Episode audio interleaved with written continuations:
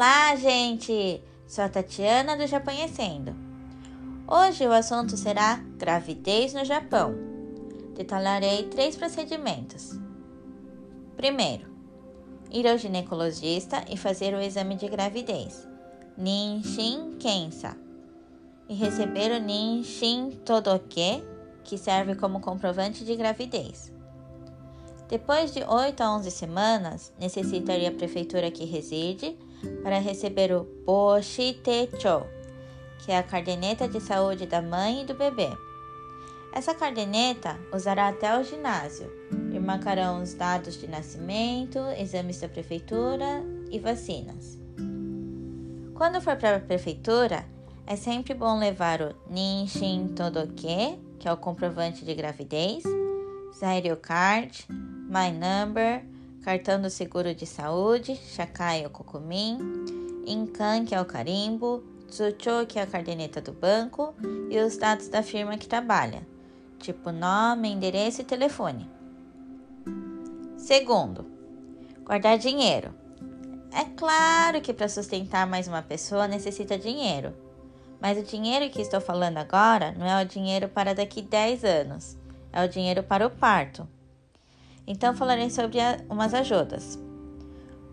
Os valores da ajuda que falarei serão só do parto e medicamentos, sem incluir o valor das refeições, quartos e outros.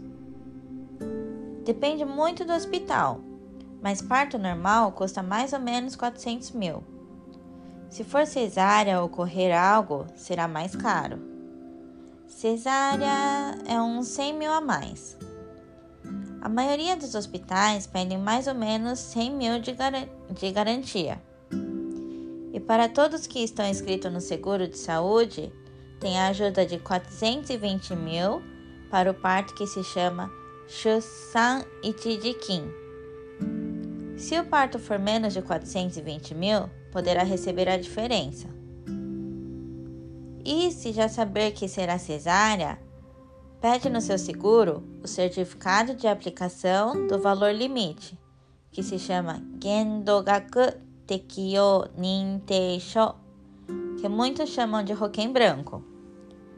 Com esse Gendogaku Tekio Ninteisho, poderá reduzir o valor do pagamento em uma base mensal até um valor limite determinado, ao efetuá-lo no guichê das instituições médicas. Vou dar um exemplo.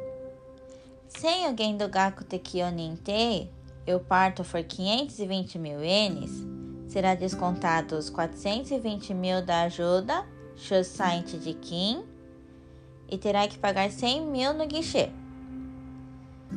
Então vamos ver com o Gendogaku. Como será? Uma grávida que paga seu próprio Shakai Hoken e o salário é menos de 260 mil ienes por mês o limite é 57,600 ienes. O valor do parto será igual, 520 mil.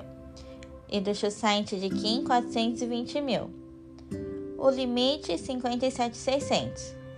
Então, no guichê, só pagará 57,600. Será que deu para entender? E se não der tempo para solicitar o Gendogaku Tekio Ninte até o dia da alta, após pagar os 100 mil ienes, poderá proceder para receber a diferença que seria 42.400 ienes. Mas para isso tem prazo.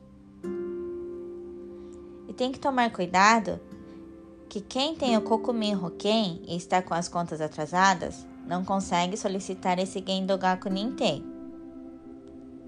na gravidez, nunca se sabe o que pode acontecer, então é sempre melhor deixar feito adiantado para não ter risco de ficar sem o Gendogaku Ninte. Terceiro, verificar que tipos de ajuda tem na prefeitura que reside. Por exemplo, na prefeitura que eu resido, tem ajuda de 30 mil ienes para os preparativos da maternidade e ajuda nos gastos dos hospitais. Então temos que guardar todos os recibos para apresentar. Por hoje é só.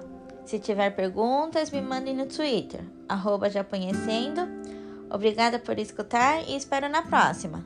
Tchau, tchau!